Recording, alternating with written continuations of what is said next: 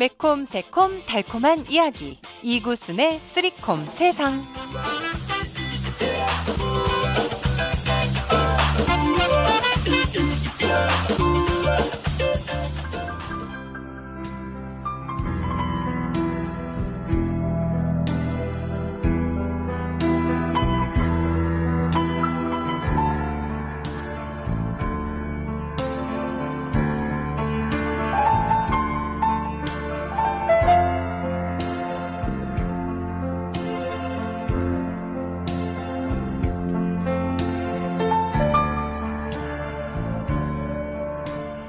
영씨, 철수 씨, 안녕하셨습니까? 라디오 워싱턴 트리콤 세상, 달콤한 세상, 매콤한 세상, 새콤한 세상. 오늘은 2월 27일 화요일입니다. 이곳은 인사드립니다. 영 씨, 철수 씨, 오늘 어땠습니까?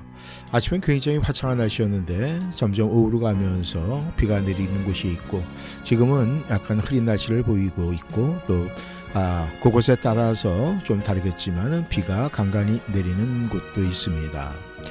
이제 봄은 왔어요 분명히 오늘도 온도가 비는 내리졌지만 이 온도가 상당히 높아서 정말 어느새 봄이 성큼 우리 곁에 와 있습니다. 우리가 이제 봄이 오면은 마음속으로 많은 결정을 하는 분들이 있어요. 아, 이제 그동안 못 만났던, 못 만났던 분들, 아, 사람도 만나고, 또 이웃들에게도 안부도 전하고, 텃밭을 가꾸면서 또 함께 이웃을 바라보면서 또 나름대로, 아, 즐겁고 재미난 시간을 좀 해야 되겠다.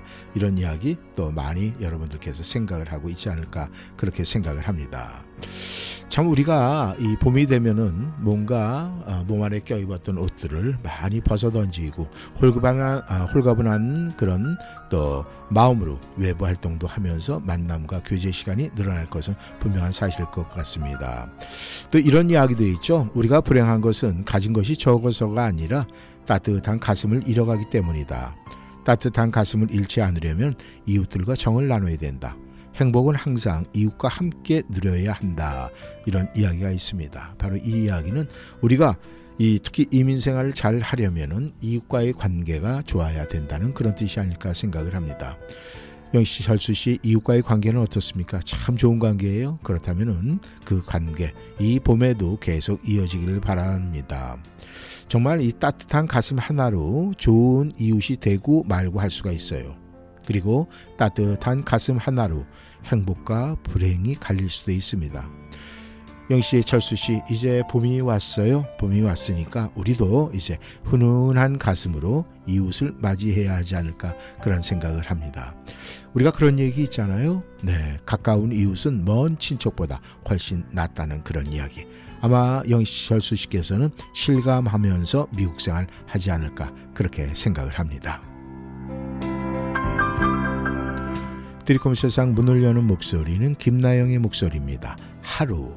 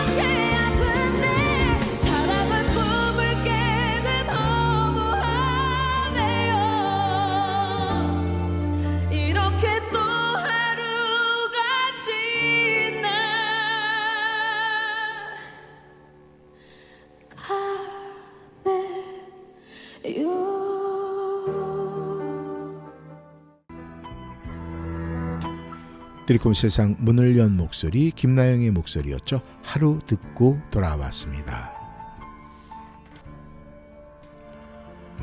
영씨, 철수씨. 우리는 이 종종 말이죠. 친구나 동료 아니면 이웃으로부터 평생 잊지 못할 말을 들을 때가 있어요. 저도 저희 이웃에게 듣는 말이 있습니다. 당신 참 멋져. 당신 참 좋다. 이런 소리를 듣습니다. 정말 이런 소리 들을 때 저는 이 기분이 이루 말할 수가 없어요. 감동을 받습니다. 그래서 이 뭔가 작은 거라도 마련을 해서 주고 싶은 또 저희 한국 음식이지만은 이렇게 만들어서 좀 전하고 싶은 그런 마음이 굉장히 들 때가 많아요. 사실 당신 참 좋아, 당신 참 멋져 이런 말 한마디가 아마 우리 마음에는 큰 보물이 되지 않을까 그런 생각을 해요. 다른 사람에게서 받은 이 선물, 우리는요, 우리 마음 속에 계속 보관을 하고 있습니다. 그래서 그것이 마음의 큰 보물, 마음의 보석 상자가 되지 않을까 그런 생각이 합니다. 그리고 그 말 한마디를 우리는 평생 내 가슴 속에 보관을 하게 됩니다. 그래서 우리가 어딘 곳 어딘가 다른 곳으로 이사를 했을 때 아 예전에 우리 이웃 누가 나한테 해줬던 그 이야기 생각을 하면서 계속 평생을 아, 마음에 듬고 보석 상자에 아, 두고 있지 않을까 생각을 합니다. 우리가 힘겨울 때 또 외롭고 방황할 때가 있어요. 특히 우리가 이 미국 생활 하는 거 쉽지가 않잖아요. 그럴 때마다 우리는 아 정말 누군가에게 들었던 그런 이야기 그 마음을 따스하게 해주고 나에게 용기를 해줬던 그 말을 생각을 하면서 우리는 그 순간을 이겨내고 또 버텨나가지 않을까 생각을 합니다. 영씨, 철수씨 한번 해, 아, 해보세요. 이 봄에 참 누군가에게 난 당신 참 좋아. 당신 참 멋져. 나도 닮고 싶어. 뭐 이런 이야기 한마디 누군가에게 용기를 줘서 또 한마디 하면은 그 용기가 다른 분에게 용기 나는 한마디가 되지 않을까 그런 생각을 합니다. 훈풍이 살랑거리는 이제 봄을 맞아서 우리는 가족들에게 친구에게 아니면 지인에게 이웃에게 한마디씩 날려보시면 어떨까요? 당신 참 좋다. 조동진의 목소리로 듣습니다. 제비꽃.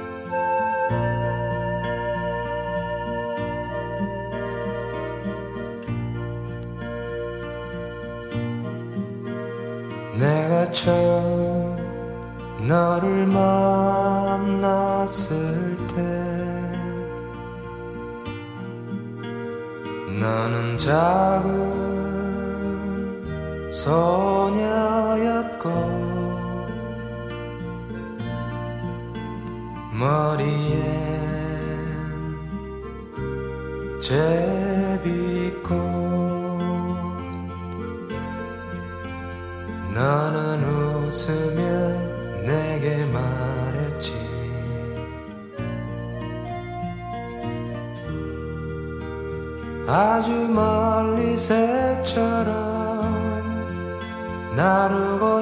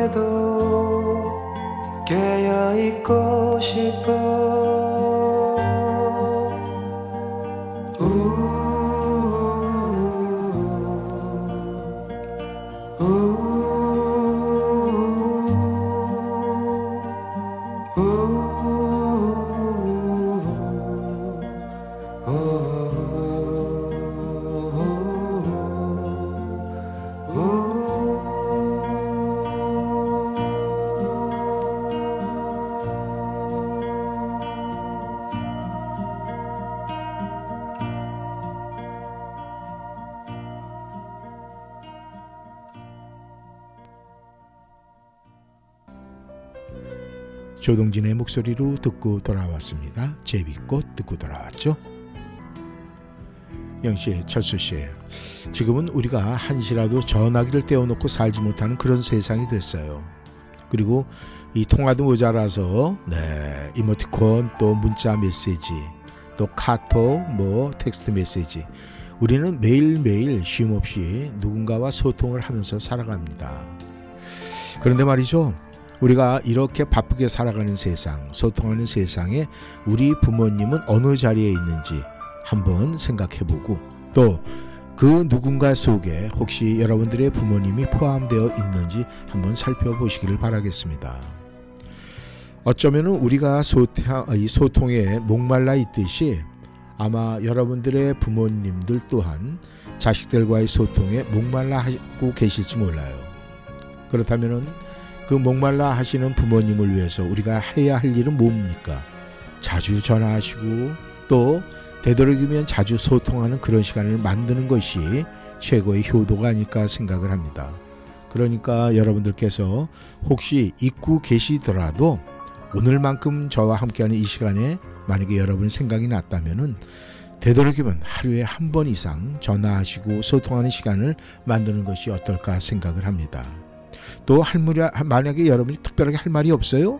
그러면은요 가끔씩 부모님에게 전화해서요 장난스럽게 한번 얘기를 했어요. 그리고 요즘에는 이 카톡 또 메시지도 녹음해서 보낼 수가 있잖아요. 그러면은 그 목소리 녹음을 할 때 엄마 목소리가 듣고 싶어서 녹음하는 거야.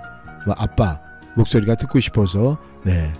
또 하는 거야. 뭐 이러면서 하면서 또 들었던 재미난 얘기 한 소절 하면서 들으니까 어때? 기운이 나? 네. 나중에 또 봐요. 나중에 통화해요. 이런 한마디 녹음해서 보내주면은 그 부모의 입장에서는 아유 우리 자식들 참 대단하다. 속으로 표현은 안 하지만 네. 그 흐뭇함을 마음속에 담고 있지 않을까 그렇게 생각을 합니다. 우리가 전화를 통해서 수화기 너머로 들리는 부모님의 목소리 거기는 분명히요 여러분과 함께 통화를 하면 행복이 묻어 있어요. 그 행복이 머잖아 나도 우리 자녀들에게 듣는 행복이 아닐까 그렇게 생각을 합니다. 아이유의 목소리입니다. 블루밍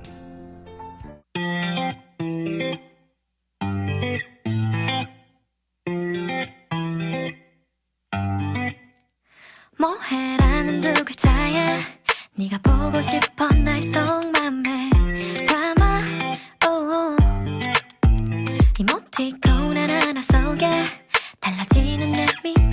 난 심리를 알까? 오, 많이 바쁘지 않아.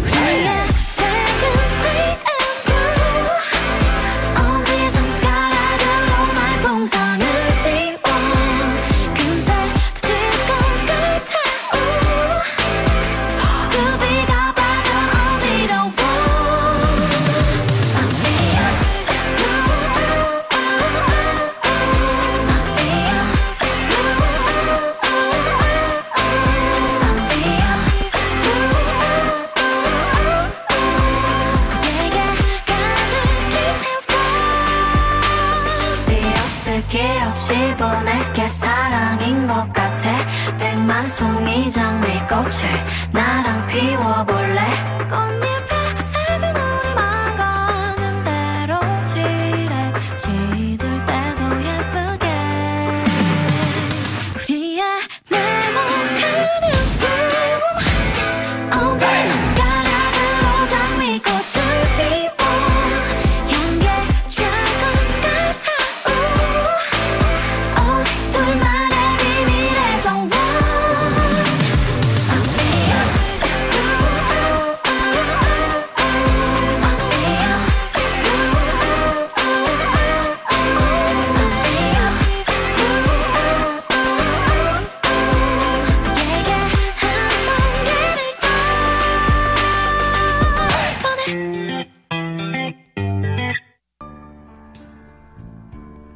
아이유의 목소리로 블루밍 듣고 돌아왔습니다.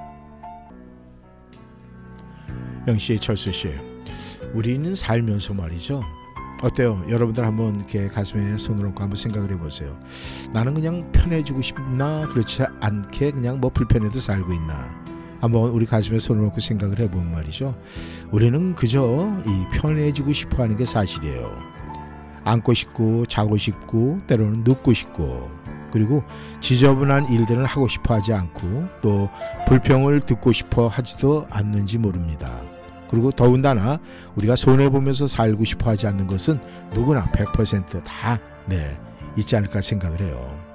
그런데 개 중에는 말이죠, 영희철수 씨. 자기가 손해를 본다는 것을 알면서도 잘 알겠습니다, 알았어요 라면서 받아들이는 사람들이 있어요.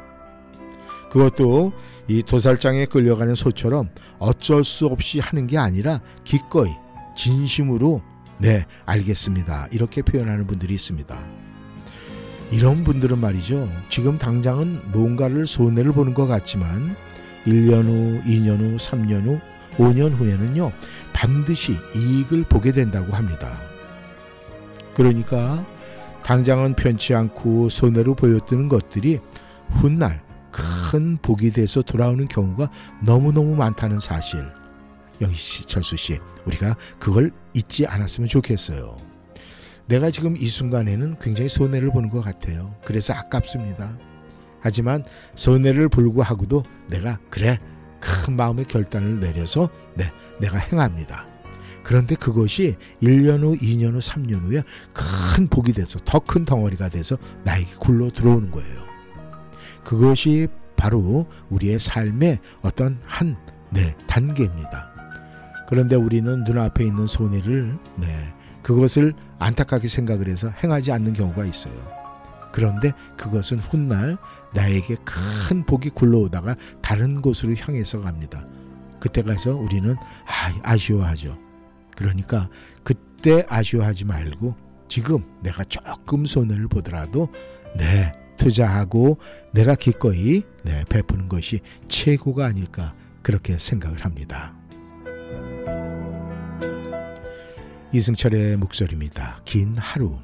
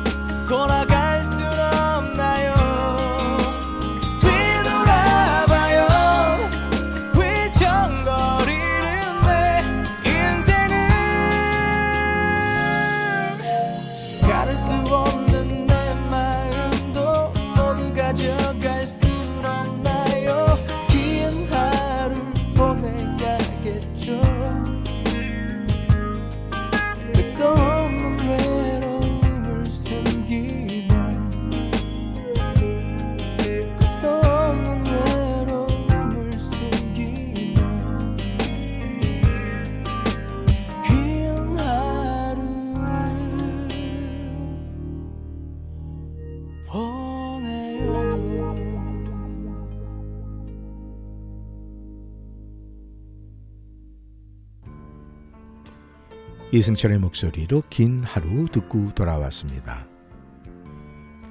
영씨, 철수 씨, 정신 건강이라는 이야기 많이 들어봤죠.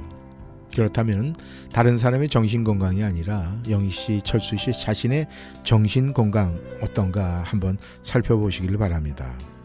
이 사람의 정신 건강을 위해서 꼭 필요한 것은요. 정확하고 풍부한 정보가 있어야 된다고 그래요. 그리고 다른 사람들과의 폭넓은 만남에서 오는 자극적인 요소가 절대적으로 필요하다고 합니다. 그리고 셋째로는 정신 활동을 표현할 수 있는 적절한 통로, 그러니까 표현의 방법이라고 합니다. 그러니까 다시 말하자면 영희 씨, 철수 씨, 적절한 책 읽기나 뭐 시사 이슈, 뉴스 등을 읽고 또 들으면서 사람들과의 교제를 통해서 새로운 자극을 받고 또 자신을 적절히 드러낼 수 있는 이 소통, 표현 이런 것이 이루어져야 한다고 합니다. 영씨, 철수 씨, 우리가 이 몸 건강만큼 중요한 것 굉장히 많죠. 그런데 그 중에서도 바로 으뜸이 정신 건강이라고 합니다. 그리고 정신 건강은 우리의 행복과도 바로 연결이 된다고 그래요. 그러니 그것이 얼마나 중요한 일이겠습니까? 그래서 요즘에는 그렇게들 얘기를 하죠. 많은 의사님들이 정신 건강을 체크합니다. 아, 요즘 기분이 어떠세요? 네, 요즘 어때? 뭐 어, 기분이 뭐 상쾌하고 그렇습니까? 아니면 우울하진 않으세요? 이렇게 진료 전에 어, 정신적인 요소를 닥터들이 살핍니다. 근데 그럴 때 자신 있게 대답하시는 분들은 아 그렇습니까? 그렇다면 뭐 특별한 징후가 나타나지 않겠네요. 이렇게 의사가 이야기를 하면서 진료를 합니다. 그만큼 요즘 세대는 정신 건강이 그만큼 중요하다는 거예요. 그런데 정신 건강은 저절로 굴러 떨어지는 겁니까? 그렇지 않습니다. 영 씨, 철수 씨. 정신 건강은요, 내가 하나씩 하나씩 쌓아가는 거예요. 우리가 높은 계단을 올라갈 때 막 생각 없이 막 올라만 가다 보면 숨이 차고 지칩니다. 그런데 높은 데 올라갈 때 주변도 살피고 땅바닥을 보면서 돌뿌리도 보고 네, 바람 소리도 듣고 하늘을 바라보면서 심호흡을 하면서 차근차근 천천히 올라갈 때는요. 네, 그 정신 건강은 그 산 위에 올라가던 높은 계단을 다 올라가고 났을 때도 네, 하나도 힘들지 않고 개운함을 느낍니다. 바로 이렇듯이 정신 건강은 영시 철수 씨가 스스로 만들어가는 것이 아닐까 생각을 합니다. 내가 정신 건강 요즘에 좀 시원찮아라고 이렇게 생각을 하시는 분들은 아마 돌아보면은 그 뒤를 보면은 분명히 문제점이 있어요. 그러니까 나의 행복을 위해서 나의 정신 건강을 찾으려면은 한 계단 한 계단 빠르지 않게 속도 내지 않고 천천히 모든 것을 맛보아 가면서 가는 것이 아닐까 그렇게 생각을 합니다. 정수라의 목소리로 듣습니다. 풀립 이슬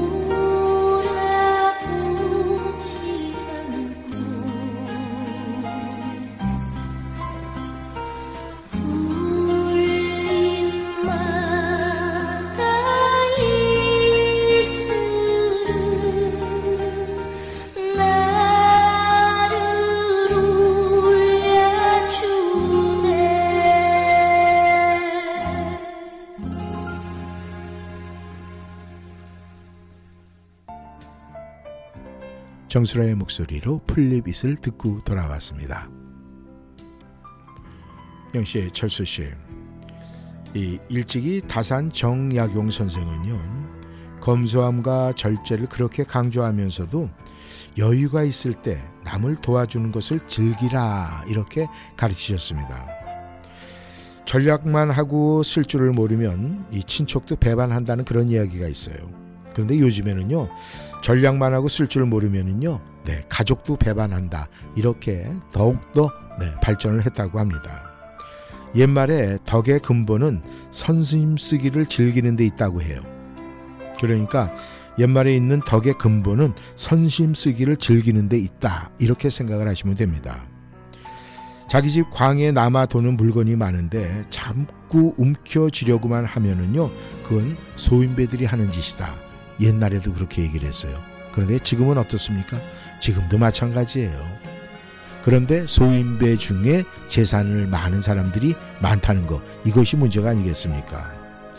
요즘 경제가 굉장히 어려워요. 모두가 어렵다 어렵다 이렇게 이야기를 합니다. 이럴 때 우리가 새겨 들어야 할 이야기가 아닐까 생각을 합니다. 그런데 정말 맞는 얘기가요. 재산이 많고 가진 게 많은 사람들은요. 네, 사회에 한원하고 누군가를 도와주는 횟수가 굉장히 적습니다. 하지만 나 힘들고 내가 굉장히 어려운 상황에서도 그런 사람들은 남을 돌보는데 눈을 돌립니다. 이것이 요즘의 현실이라고 해요. 그렇다면 영희철수 씨, 나는 지금 어디에 속해 있습니까? 한번 생각해 볼 필요가 있지 않을까 그렇게 생각을 합니다. 조용필의 목소리로 듣습니다. 걷고 싶다.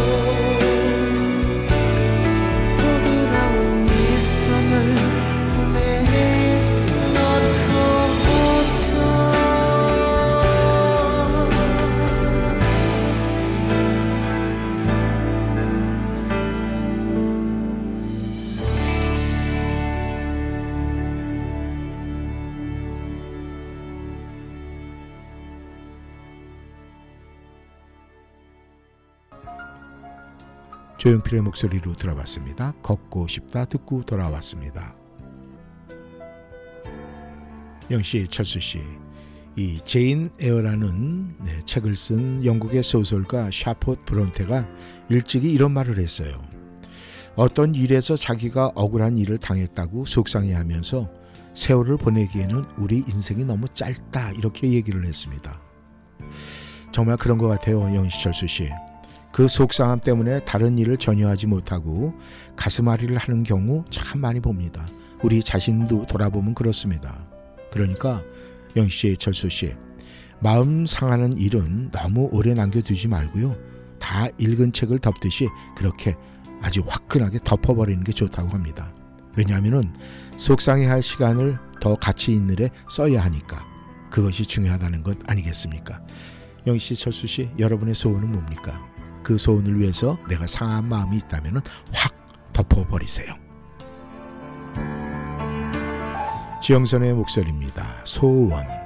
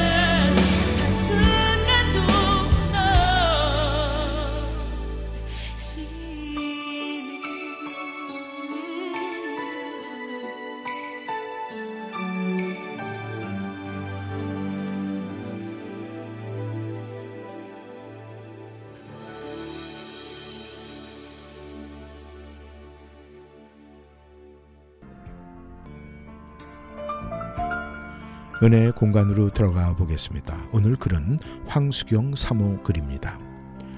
제2차 세계대전이 끝나고 얼마 지나지 않았을 때의 일입니다. 한 여인이 식료품 가게에 들어가 성탄절에 아이들과 먹을 수 있을 만큼 베풀어 달라고 청했습니다. 주인이 돈을 얼마나 낼 수 있느냐고 묻자 여인이 남편이 전쟁터에서 죽은 바람의 기도밖에는 드릴 게 아무것도 없습니다. 라고 대답을 했습니다. 그래요? 그럼 당신의 기도를 종이에 써서 주시오. 그 무게를 저울에 달아서 딱 그만큼만 주겠습니다. 여인이 곧바로 곱게 적힌 종이 한 장을 주머니에서 꺼내 주인에게 건네며 말했습니다. 지난밤에 우리 아기가 아파서 울었는데 기도밖에는 해줄 수 있는 게 없었어요. 그때 옆에 앉아서 이 기도문을 썼습니다. 주인은 종이를 펴보지도 않고 한쪽 저울만 저울판 위에 올려놓고는 자 당신의 기도가 얼마나 나가는지 한번 달아봅시다 하고 비웃는 투로 말하면서 다른 쪽 저울판에 빵 한 덩이를 올려놓았습니다. 그런데 놀랍게도 저울이 꼼짝도 하질 않았습니다. 한 덩이를 더 얹었는데도 마찬가지였습니다. 주인이 의아해하며 이것저것 올려봤지만 저울판은 미동도 하지 않았습니다.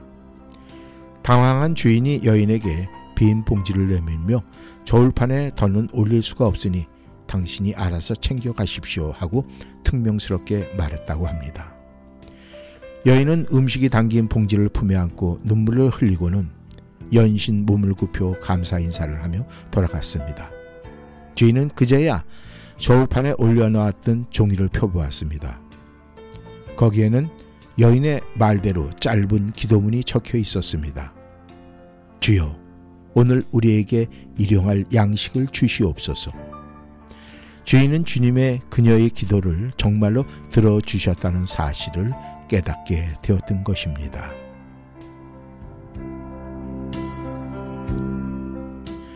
시와 그림의 목소리입니다. 천국 무도회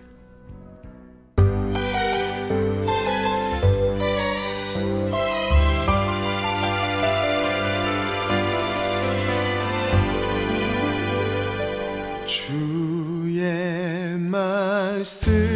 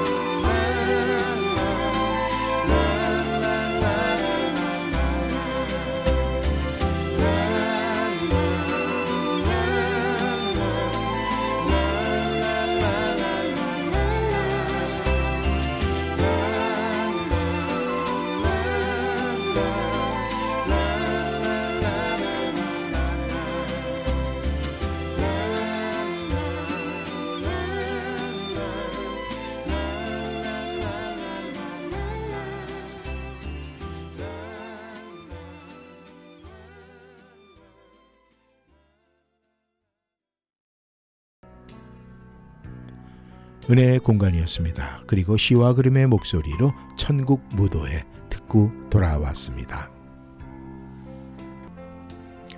영씨, 철수 씨, 오늘 화요일 함께 해주셔서 감사합니다. 오늘 영씨, 철수 씨에겐 어떤 일이 있었습니까? 여러분의 가슴 속에 있는 무게를 닫아도 네, 무게가 얼마큼 느껴지지 않을 그런 일들이 있었습니까?